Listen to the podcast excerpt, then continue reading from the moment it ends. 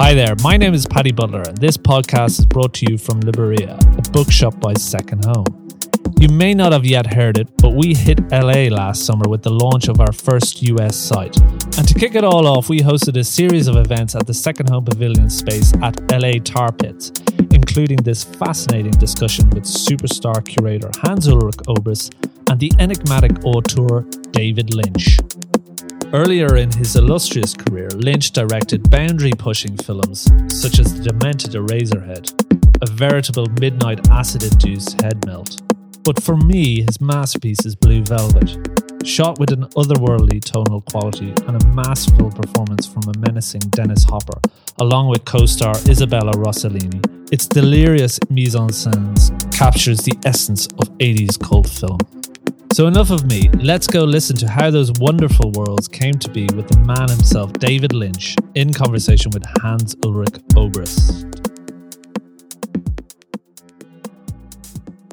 So it's incredible that we can welcome here David for this first conversation in the pavilion. And I thought actually when I entered the pavilion this afternoon that it looks so different from London, and that obviously has to do with the light, with this magical light in LA and that somehow leads to the first question, David, because you wrote uh, about uh, Los Angeles saying that the first day when you arrived here, the morning when you woke up, you saw this light and it thrilled your soul. I wanted to ask you to tell us a little bit about that first day in LA and the LA light. How are you all doing today?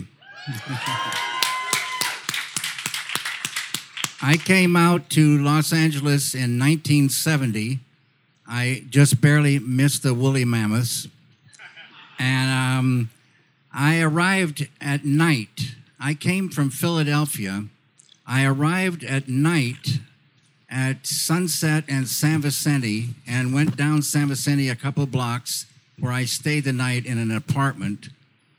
And the next morning, I woke up and went outside, and I couldn't believe what I saw this Los Angeles light, and I was looking up at it, and I just got the greatest feeling from this light. And I was telling Hans, I almost got hit by a car because I wandered into San Vicente uh, looking up in the air. Um, so um, we're very lucky here in LA to have this beautiful uh, light. It's kind of a healing uh, light. It gives us a feeling that we can do anything. This is what my been my experience. And of course, the pavilion is also a device uh, to encounter trees. Uh, we're surrounded here by, by marvelous trees. We both love trees, and I wanted to remember here our dear friend Agnes Varda, who so sadly passed away a few weeks ago, who always said that a day without seeing a tree is a wasted day. You, you also love trees. My father was a research scientist for the Department of Agriculture and loved trees. I always said if you cut my father's leash, he would go right into the woods. And um, his favorite tree was the ponderosa pine. And now I hear that maybe millions of trees are dying every year, among them the ponderosa pines here in, in Los Angeles, California. And it's a very, very sad thing. It's this bark beetle, because of the little bit of a rise of temperature, it doesn't get dormant in the winter, apparently, and it's taken over and killing all these trees. So um, these trees are so precious to us, as you all know. So um, hopefully we'll get ourselves together and save them. Now, when we visited you in May, we talked a lot about that. We talked about extinction, and uh, we organized actually in London also an extinction marathon another year in a, in a pavilion. And uh, we talked also about transcendental meditation and that it's more urgent today than ever uh, to find positivity. And you drew an extraordinary diagram in our meeting in May. And I just wanted to ask you to tell us a little bit about that. Earlier today, I saw Luchita Hurtado, uh, who now is 98, and uh, we are showing Luchita's work at the Serpentine. Um, and uh, she admires your work, and we spoke about TM, and Luchita actually studied uh, TM with Danny Goodman, who is uh, Penny's brother, who is mm-hmm. your very dear friend. Uh, so there is an interesting TM connection. And uh, Luchita was saying that uh, it's so important because there is no space and no time in TM. And she said TM makes her feel planetarian. So I wanted to ask you to tell us a little bit more about that and why it's important now. It's, uh, all good news. Uh, these days, uh, 20 years ago, meditation was uh, considered to be a very strange and weird thing. Then yoga came along, and yoga meant for people exercises. And um, then more and more meditation came with yoga, and more people, you know, heard about uh, meditation. And in the world, there are many, many, many different forms of meditation. And uh, uh, there, I practice now for 46 years transcendental meditation as taught by Maharishi Mahesh Yogi. And the key word is transcend. And this drawing I did for Hans, I can't do this drawing for you here, but I'll give you just a little bit of an example. If you take this ceiling here to be the surface of life, that ceiling represents the surface, and we see surfaces. And about 300 years ago, scientists wanted to know what is this flesh? What is this stone? What is this wood? What is it really? So they started looking into matter. And they went down below the ceiling, which is the surface, and they found cells and deeper molecules and deeper, like in the middle of the room here, atoms. And they went deeper and deeper, found these subatomic particles. And down at the floor level, they found these elementary particles, the smallest particles in, in manifestation. And then in the 1970s, modern science discovered the unified field a field underlying all of matter and all of mind. And this field is the unity of all the particles and all the forces in manifestation.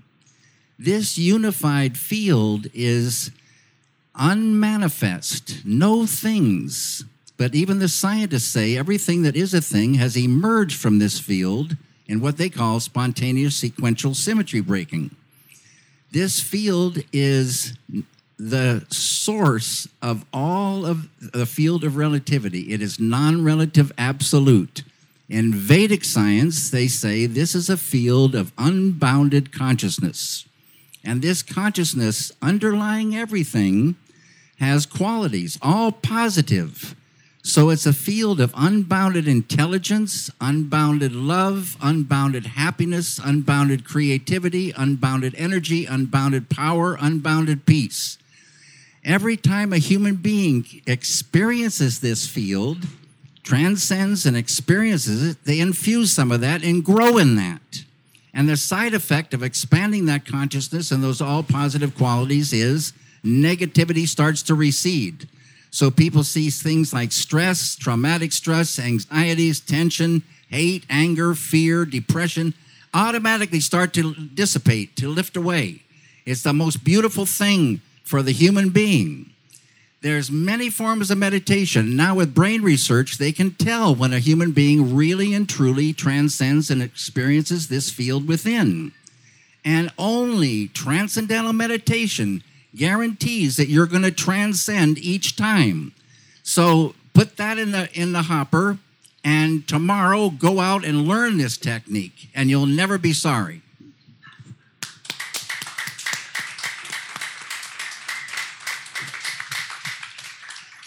About two years ago, For Your Art and Bettina Korek organized a talk here in LA with Shumon Basar, Douglas Coupland, and me interviewing you about, uh, about TM. And at that time, you talked about the difference between consciousness and information. And initially, with the introduction, you know, I spoke about the difference between information and memory. So I thought it would be interesting we could talk a little bit more about the difference between consciousness and information.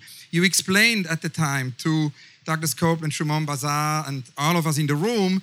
Here is a quote In the 60s and 70s, there were these consciousness raising groups, and they really had nothing to do with raising consciousness. They were raising and exchanging information. That's exactly what the internet does as well.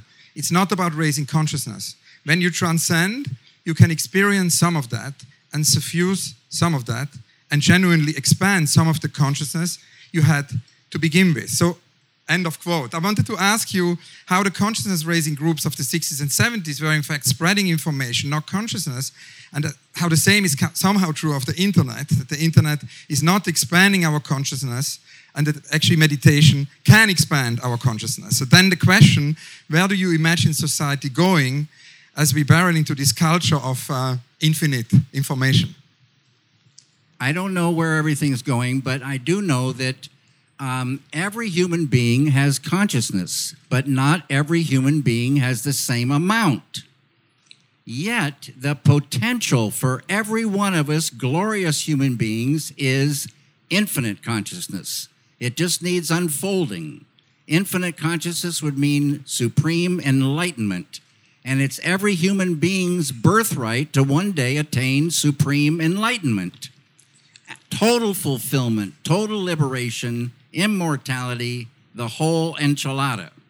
It just needs unfolding. And you unfold it by transcending, going to the big treasury, unbounded, infinite, eternal, immutable, immortal consciousness within every one of us human beings.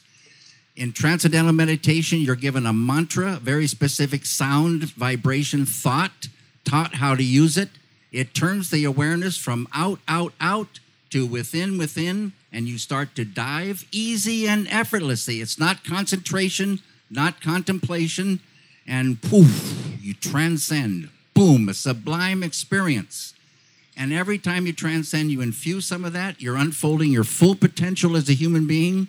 It is the most beautiful thing. Consciousness is really the I amness of life. We can't say I am without consciousness. Without consciousness, we wouldn't exist. And if we did exist, we wouldn't know it. It's awareness, it's existence, it's uh, I amness. And consciousness is way different than information. So it's consciousness and those all positive qualities is what we want. And then I say if you had a golf ball size consciousness, when you read a book, you have a golf ball size understanding. When you look out, a golf ball size awareness. And when you wake up, a golf ball size wakefulness. But if you could expand that ball of consciousness, then when you read the book, you get more information, more uh, understanding. When you look out, more awareness. A bigger and bigger picture starts to form. Life becomes more like a game than a torment. When you wake up, more wakefulness. Wide awake is enlightened. So it's its consciousness is the name of the game. Now, Luchita Hurtado told me this afternoon that there is no time and no space in transcendent meditation. Can you tell us about no, that? No, in, in, uh, in transcendental meditation is just a mental technique to get you to the transcendent. In the transcendent, there's no time and no space all space and all time and all things, babbling brooks, squirrels, stars, galaxies, all emerge from this field. So, and that includes time and space. So it's unmanifest. It's no hyphen thing, yet the potential for all things are there. I found a quote also from Alice Walker. Alice Walker wrote, At one point, I learned transcendental meditation. This was 30 something years ago it took me back to the way that I naturally was as a child, growing up way in the country, rarely seeing people. I was in that state of oneness with creation, and it was as if I didn't exist except as part of everything. End of quote. So I wanted to ask you to tell us about that and maybe also your own experience with rurality, the countryside.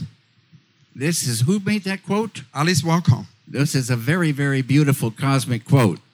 The um, long and the short of it is the individual is cosmic and bliss is our nature. It's time now in the world to end the suffering, bring that big bubble of happiness within ourselves, start enjoying life, start enjoying one another, not wanting to blow our heads off, and um, uh, start living in a peaceful, beautiful world. The key to all that, the key to enlightenment, the key to peace lies in that field within. Maharishi brought out uh, the technologies to enliven that field and raise collective consciousness. peace creating groups. Support those peace creating groups, and uh, very rapidly we can have a whole different world. From the countryside, somehow I wanted to come to the straight story because Zaha Hadid and the pavilion at the Serpentine all began with Zaha Hadid, and she always told us, the late Zaha Hadid, was also a trustee of the Serpentine for more than 20 years. She always said there should be no end to experimentation, and that's in a way the motto also of these experiments with the pavilions. And when I asked you some years ago about what is your most experimental film, you told me Straight Story. Can you tell, tell us a little bit about that film? And of course, it connects to what we just discussed the, the rural and the countryside. I, I love experimenting, and experimenting to me is um, finding solutions to problems and getting a flow of ideas. So, um, the reason I said that about the straight story, the straight story is a straight story. There's no playing with time or space. It starts one place and goes down a long highway to the goal. And so there were very few elements traveling along. And I read the script and I felt all this emotion coming from it. And I thought, wouldn't it be great? You know, we, a lot of people, you know what I'm talking about. You see a films where people are crying their heart out on the screen, but it doesn't translate to you. There are some films where it translates. That's a tricky business to get that emotion on the screen to come into your heart and move you. So, with few elements going, every element is so critical to bringing out that emotion so the viewer feels that. And it involved a lot of experimenting. How a sound comes in, how it grows when it comes in, how it travels loud and soft and then goes and then maybe swells up and then goes away. All those little differences are real critical to how it moves the heart.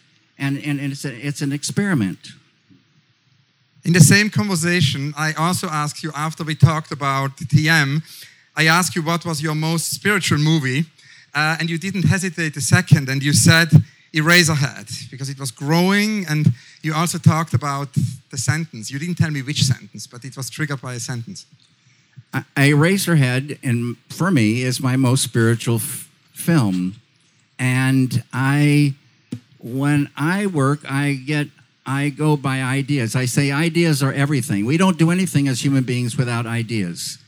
I started getting ideas, and out came Eraserhead.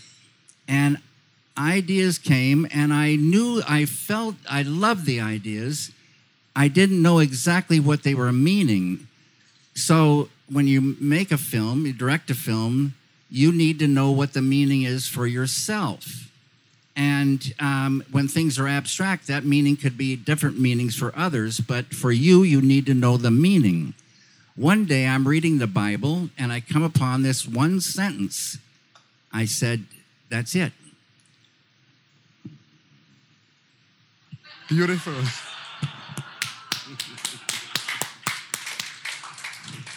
this is very beautiful. Now, one thing I wanted to always ask you, I've never asked you, is because actually in the introduction, you know, I think Sam mentioned coffee, um, but there's not only coffee, there are also cigarettes. So I was wondering if you consider smoking a form of meditation. Smoking is not a form of meditation. Smoking to me, though, is beautiful. I grew up when um, doctors were telling how great cigarettes were on TV. And I, um, I, when I was little, I didn't think uh, grown-ups could be painters, and I was in the ninth grade, and I was at my girlfriend's house. It was about nine thirty or ten. I was in the front yard, and I met a kid who didn't go to my school but uh, went to a private school. I was meeting for the first time, talking to him, and he happened to say his father was a painter. And I thought maybe a house painter, and he said, no, a fine art painter. A bomb went off in my head, and that's all I wanted to do from that moment on. And I, um, what was the question, Hans? If, if, if smoking is Oh, yeah, yeah, yeah. So I was taken to his father's studio. I already did smoke, but I, I, his, his father smoked as well, and his father made incredible strong coffee. I started uh, equating smoking and coffee to the art life, and it became an integral part. Looking at a painting, stepping back, taking a smoke, looking at it, getting the next idea to go. It was so beautiful. And this coffee and smoking, just the ideas just, you know, flowed. And it was so beautiful for the art life. That's how it came to be.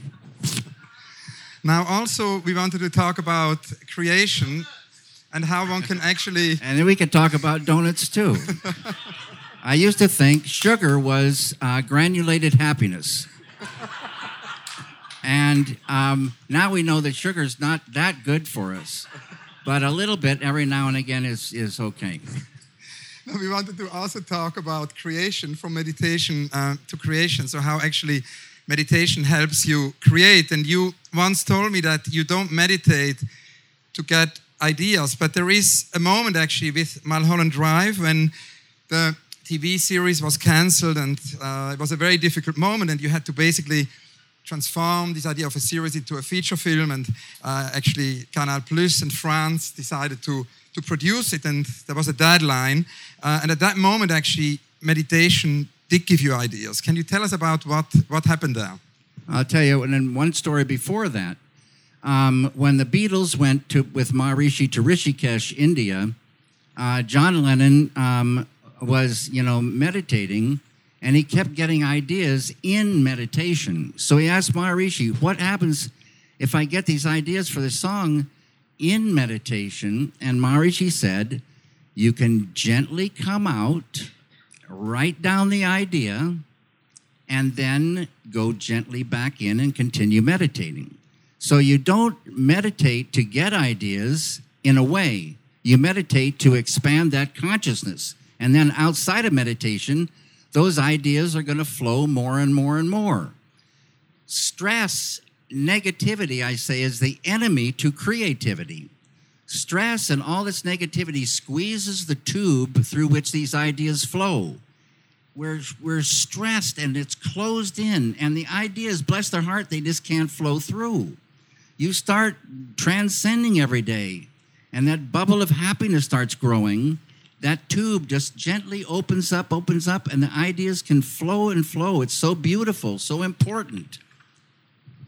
That means then ideas come, and uh, so ideas. I'll tell you the Mulholland Drive thing, I guess. Okay. So um, on the Mulholland Drive, it was started as a TV pilot, and ABC hated the pilot. And I always say a thing isn't finished till it's finished. So a year went by while it was tr- organized to uh, hold another thing in France to make it into a feature. And the day came when I got the green light to make Mulholland Drive into a feature. And I realized I had zero ideas how to do that. And a little bit of panic set in. So that evening, I sit down to do my evening meditation, and in I go. And as I say, I've told this story a bunch of times, like a string of pearls, one idea after another came to, to do the thing. It all came like a string of pearls. When we talked about the idea and actually how ideas come up, how they can be conjured up, you also said that human beings are like detectives. Can you explain that to us? Human beings, I say, are like detectives. The whole world is filled with clues. And you know, everybody, these days we don't have a lot of time to think about stuff like this. But people have from time to time wondered where were we before we got here to this planet? Where will we go after? Why are we here? What's it all about, Alfie? And so we wonder about these things and we look around and we try to see if there's some indication, some clue about, you know, what's really going on. And I say that makes us like detectives. Now, I was wondering because we've done so, so many interviews together before, um, how we actually, on what we could focus today, also, we've never talked about.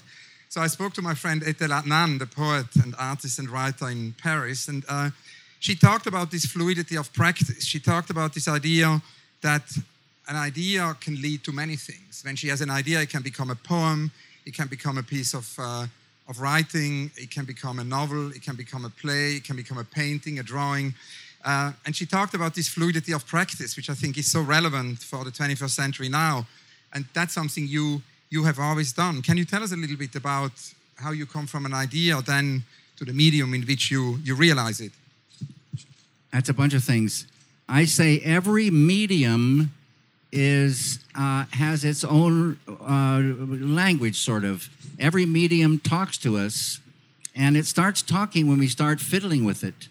Um, as an example, lithography. Once you start fiddling with it, it starts talking to you. This is how I am. This is how I work. This is how what comes out when you do this and this and this. And every medium is infinitely deep.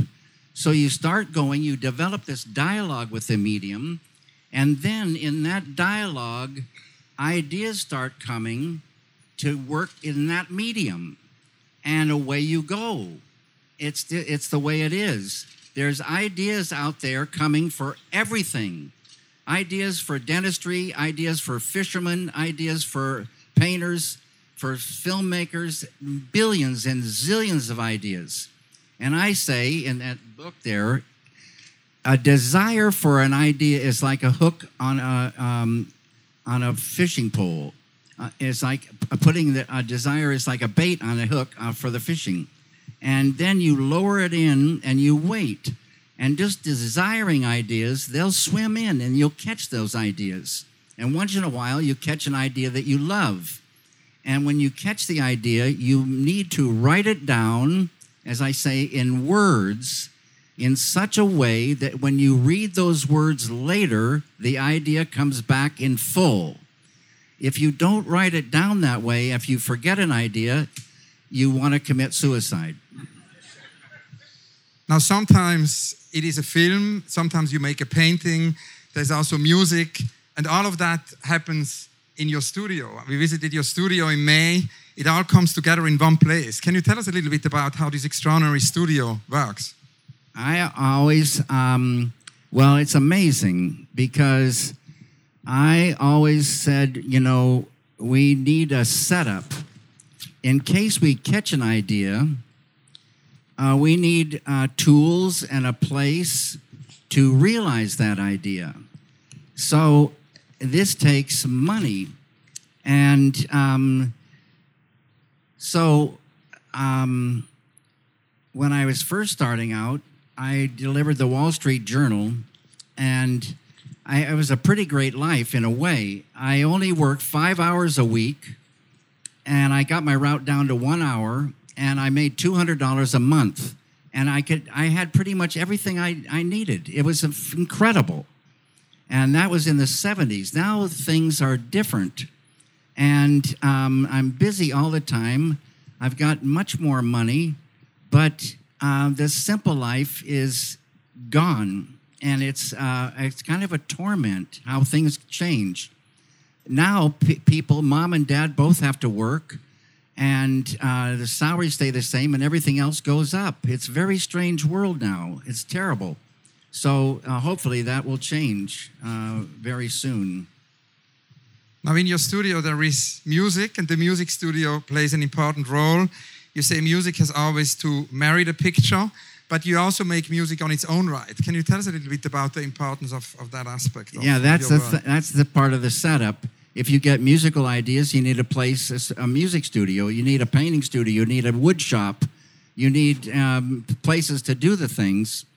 And so, in the film, I say there's trillions and trillions of pieces of music, songs, but you want to get the music um, that you to marry to the picture. There's so many times when the music actually goes against the picture in film. It's got to marry to the picture. And how do you know if it's marrying? You use this faculty of called intuition. Intuition is the number one tool for the artist and for all human beings. Intuition, knowing when something is right and knowing when something isn't working. and knowing a way to make it right if it's not right. This is this is a tool. Again, going back to meditation, that field within is a field of all knowingness. It serves the work. It's so beautiful. Then there is writing. We already mentioned the extraordinary book Catching the Big Fish, which is a book of your texts and also drawings. More recently, there's The Room to Dream with Christy McKenna. What's, what's the role of writing? Uh, for me, I, I almost failed English class in high school. But anyway, um, for me, writing is writing down ideas in such a way that I know what they are when I read them. So it's very important to be able to um, write in such a way that you can read it later. And uh, that's writing to me. And when I asked you once who are the writers you who inspired you, you mentioned several names, and one of them was uh, Franz Kafka.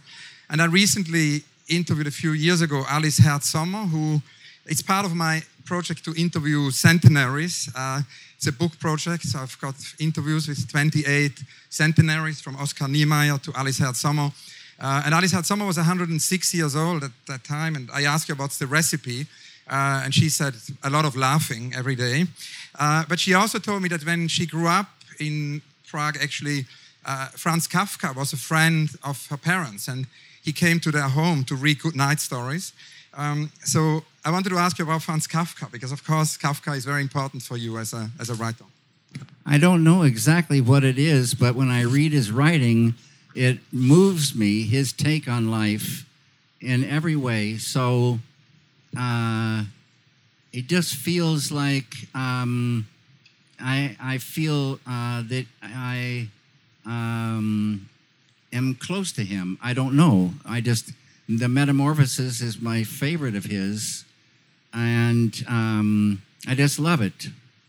And then there is painting. You have a painting studio, uh, sometimes also outdoors. And of course, you studied painting in Pennsylvania. That's how it all began. Can you tell us about I started painting? painting much before that, but I continued painting in Philadelphia, yes. And you had an epiphany in painting in Pennsylvania when you had this small cubicle and you painted a garden at night. Can you tell us what happened there? Okay, I was only wanting to be a painter.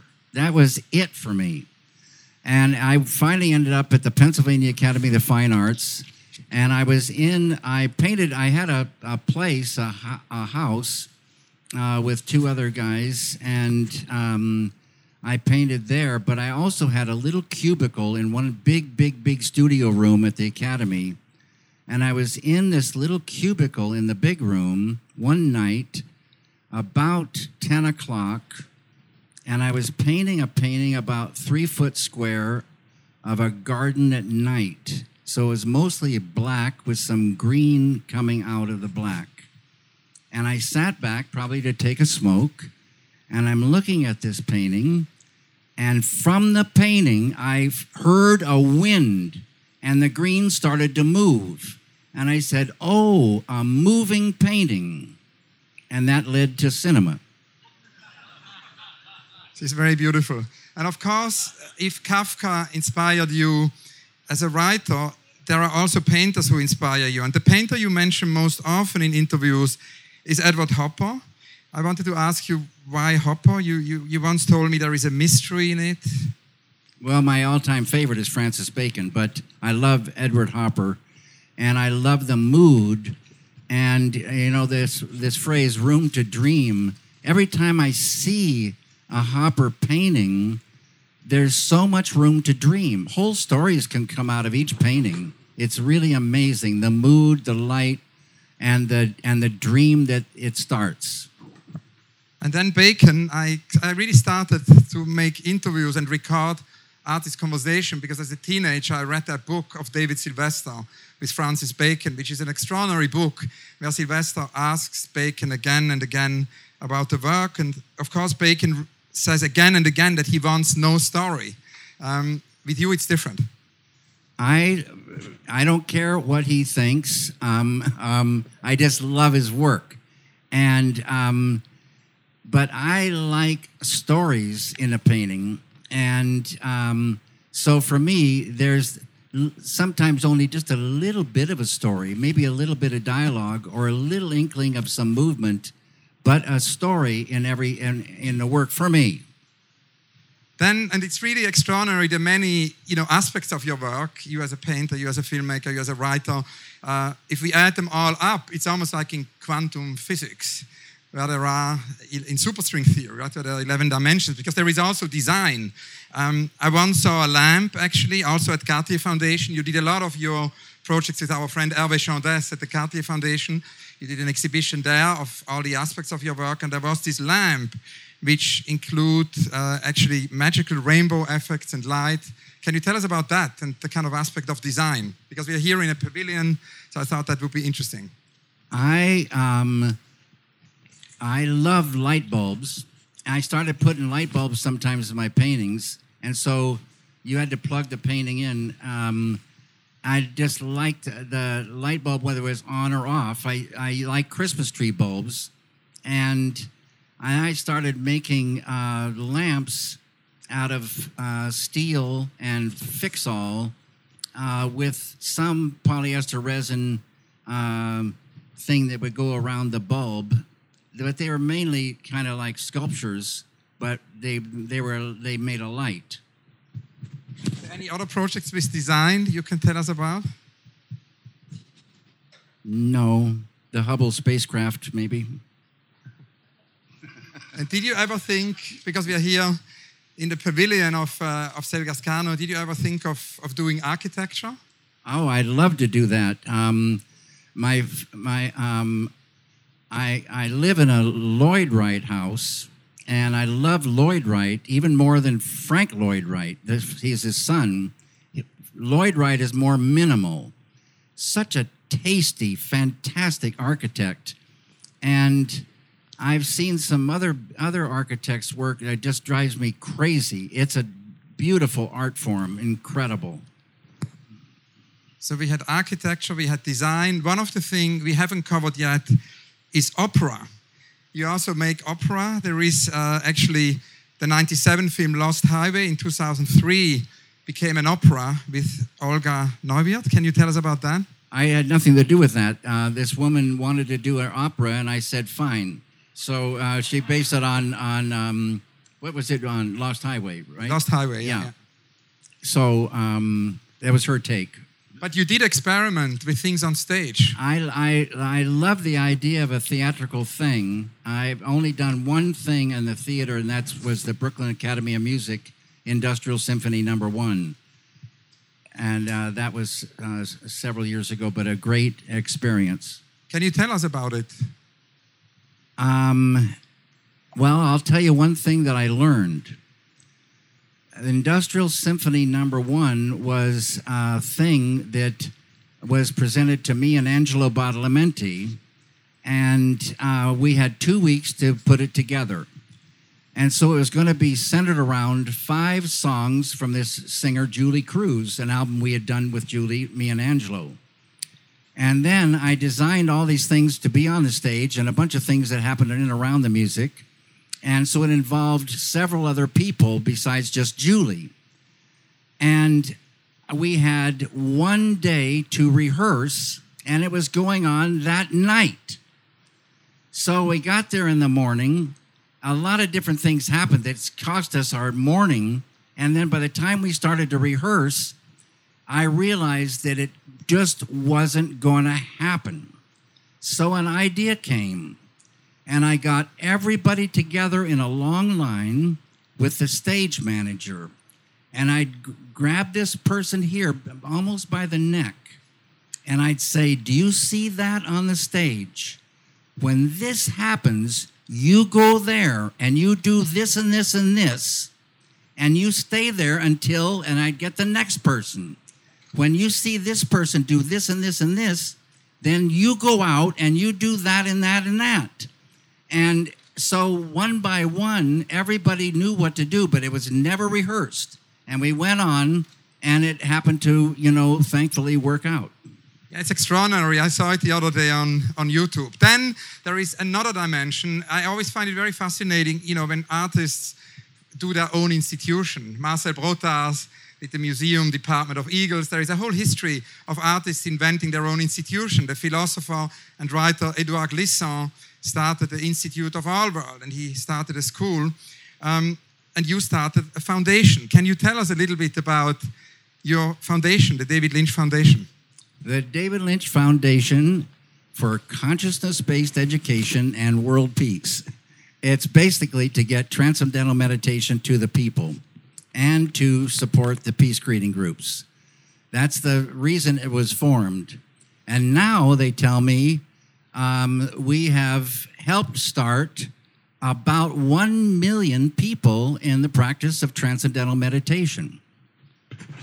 And you said you, yeah, big round of applause. Fantastic. And, and do you have any unrealized projects with the foundation? Things you like, you hope which will happen? or- What I'm hoping for the for the foundation and for the world is that we get uh, real peace on earth. Real peace, they say, is not just the absence of war. Real peace is the absence of all negativity. Think about it. You can't have any negativity for there to be real peace. So, Maharishi always said negativity is just like darkness. And you say, well, what is darkness really?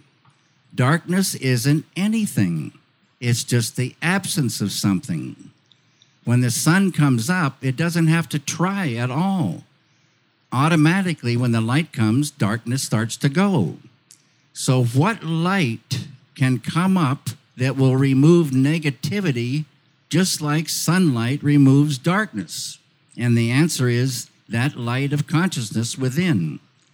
That's what the peace creating groups do. They enliven that so powerfully as a group that it affects col- collective consciousness. All the power that exists, plus quadrillion to the power more, exists in this field. So powerful, all positive power. Enliven that, we got a different world. These peace creating groups just got to get bigger and on a permanent basis, and we've got it done. This is the goal of all the well wishers of humanity peace on earth, happy people, blissful people, enlightened people. This could almost be a beautiful conclusion. I have a few last questions. A few last questions. One is uh, we spoke about information and consciousness earlier on, and a few weeks ago I spoke to Tim Berners Lee. It was in March, and uh, March 2019 marks the 30th anniversary of the World Wide Web. And of course, Tim Berners Lee invented the World Wide Web, and we had a long conversation because he's very upset about uh, the potential loss of net neutrality because uh, this idea that there would be a faster internet for people who pay and a slower internet for people who don't pay. And he said this is for everyone.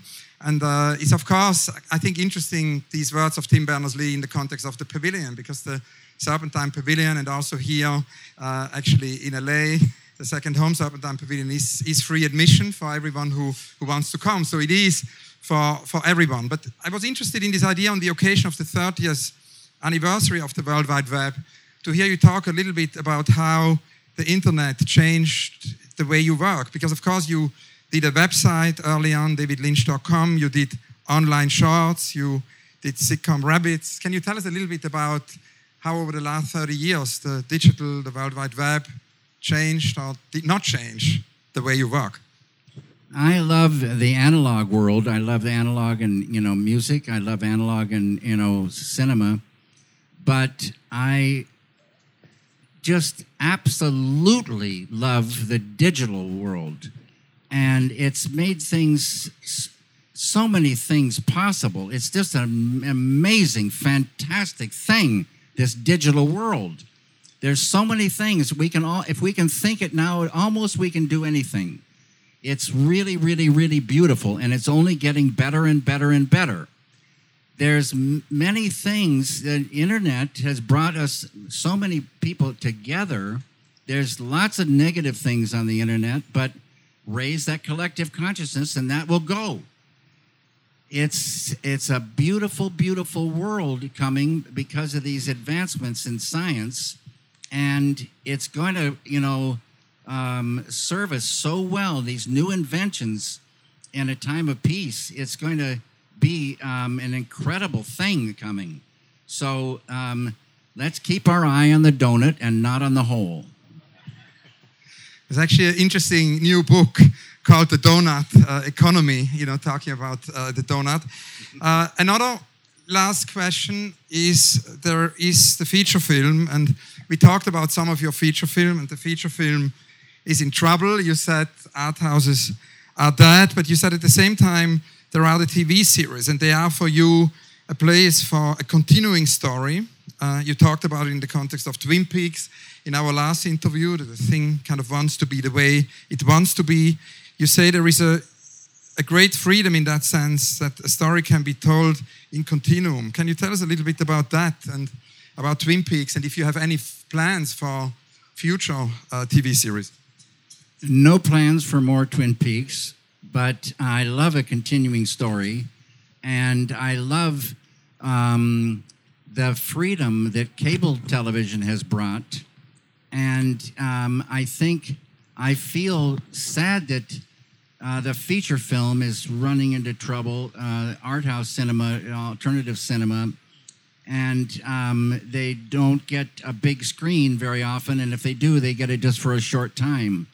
And I love cinema to be built for the big screen, great big sound, great big picture, but it's not really happening right now. So the next best thing is uh, cable television, the freedom to make what you really believe in, and um, uh, and make, if you want, a continuing story. We have now three last questions because I thought in order to make this conversation a little bit more polyphonic, I invited three artists to uh, email me or text me a question for you. Uh, the first question comes from Alex Israel, who is here with us today. Alex's question to you is fear, violence, paranoia, joy, humor, love.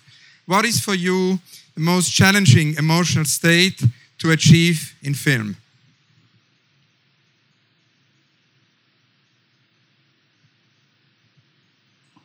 Well, cinema is the most beautiful language. It can say all of those things. And but it comes with the idea. How to say it comes with an idea. And Alex wants to know also if that's different from what you aim to achieve in painting. Uh, yeah, it's different. Um, in painting, um, you have you know fewer things. Um, it's a different thing. Uh, but it's such a beautiful thing. Cinema is much more powerful for bringing out emotion. The second question comes from Dominique Gonzalez Foerster from Paris. Dominique cannot be here today with us, but she is here by telepathy. Uh, Dominique's question to you Is there a place that is still completely unknown? There's many places that are unknown, but um, uh, in enlightenment, you'd know everything. So uh, there's um, there's so much we don't know, but rather than worry about that, um, know that by knowing which all things are known, and that's in that field within. Thank you so much. And the last question is from Arthur Jafa, who is here with us today.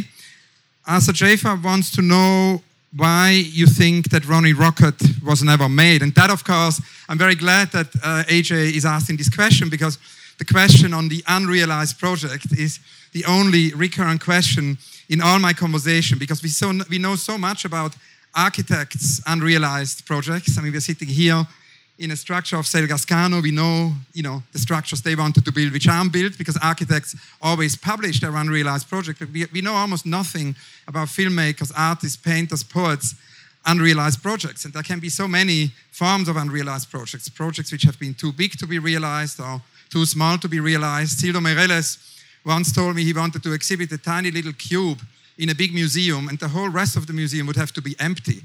So it took him many years, you know, to convince the museum to do it. Or then Doris Lessing told us, actually, at the very first marathon in the Serpentine Pavilion, there are the projects we haven't dared to do. Uh, uh, that's another form of unrealized project. And of course, there are many projects which are censored, and then there are economic reasons. So there are many reasons why projects are unrealized. And I'm very glad that AJ is asking you this question. So why do you think Ronnie Rocket was never made? Um, I will tell you a story. I've told this story before, but um, I wrote Ronnie Rocket right after um, Eraserhead, and it's somewhat in the world of Eraserhead, the same sort of mood. And I um, just didn't know how to get that uh, film made. And somehow a um, producer over at Warner Brothers heard about Eraserhead. He didn't he did he didn't see it. He heard about it and he wanted to meet me. So I went over to his office and came into his office and he said, "What have you got?" And I said, "Well, I've got this um, thing called Ronnie Rocket." And he said, "What is it?" I said, "Well, it's a story about a, a man who's three feet tall, who runs on alternating current electricity." And then the man asked me to leave his office.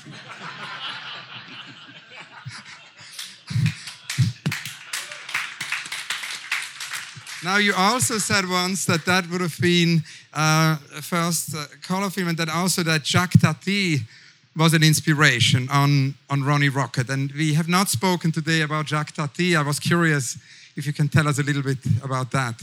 I love Jacques Tati. I think he's a great, great artist, not a visual artist, a sound artist, incredible filmmaker. And a saddest thing, I met his daughter, and Jacques Tati died very depressed and I think penniless. And uh, it's a very, very sad thing.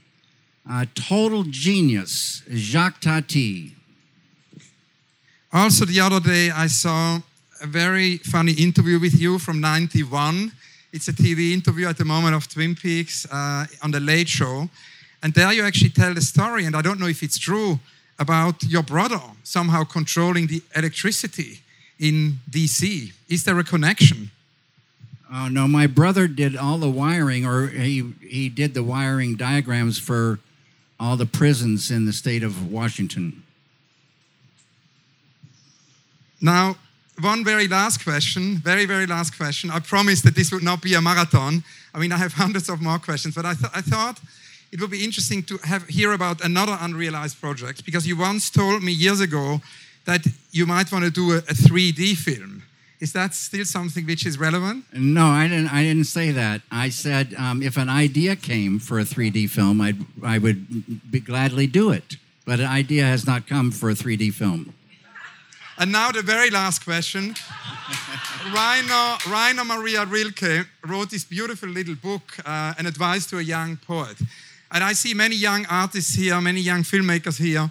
I wanted to ask you, in that Rilke sense, what in 2019 would be your advice to a young artist, to a young filmmaker? I always say the same thing find your own voice and don't let anybody fiddle with it. Always have final cut and total artistic control.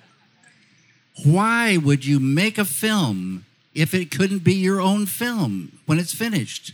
Why? You'd feel like committing suicide. You'd die. Always have final cut and total creative control. Find your own voice. Don't take no for an answer. Never turn down a good idea, but don't ever take a bad idea. And start transcendental meditation. Thank you all for being here, and a big round of applause for David Lynch.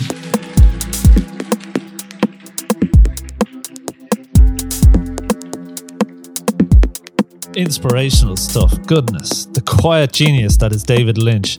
Hans Ulrich Obrist, as always, expertly draws out some fantastic material. It all makes the heart glow.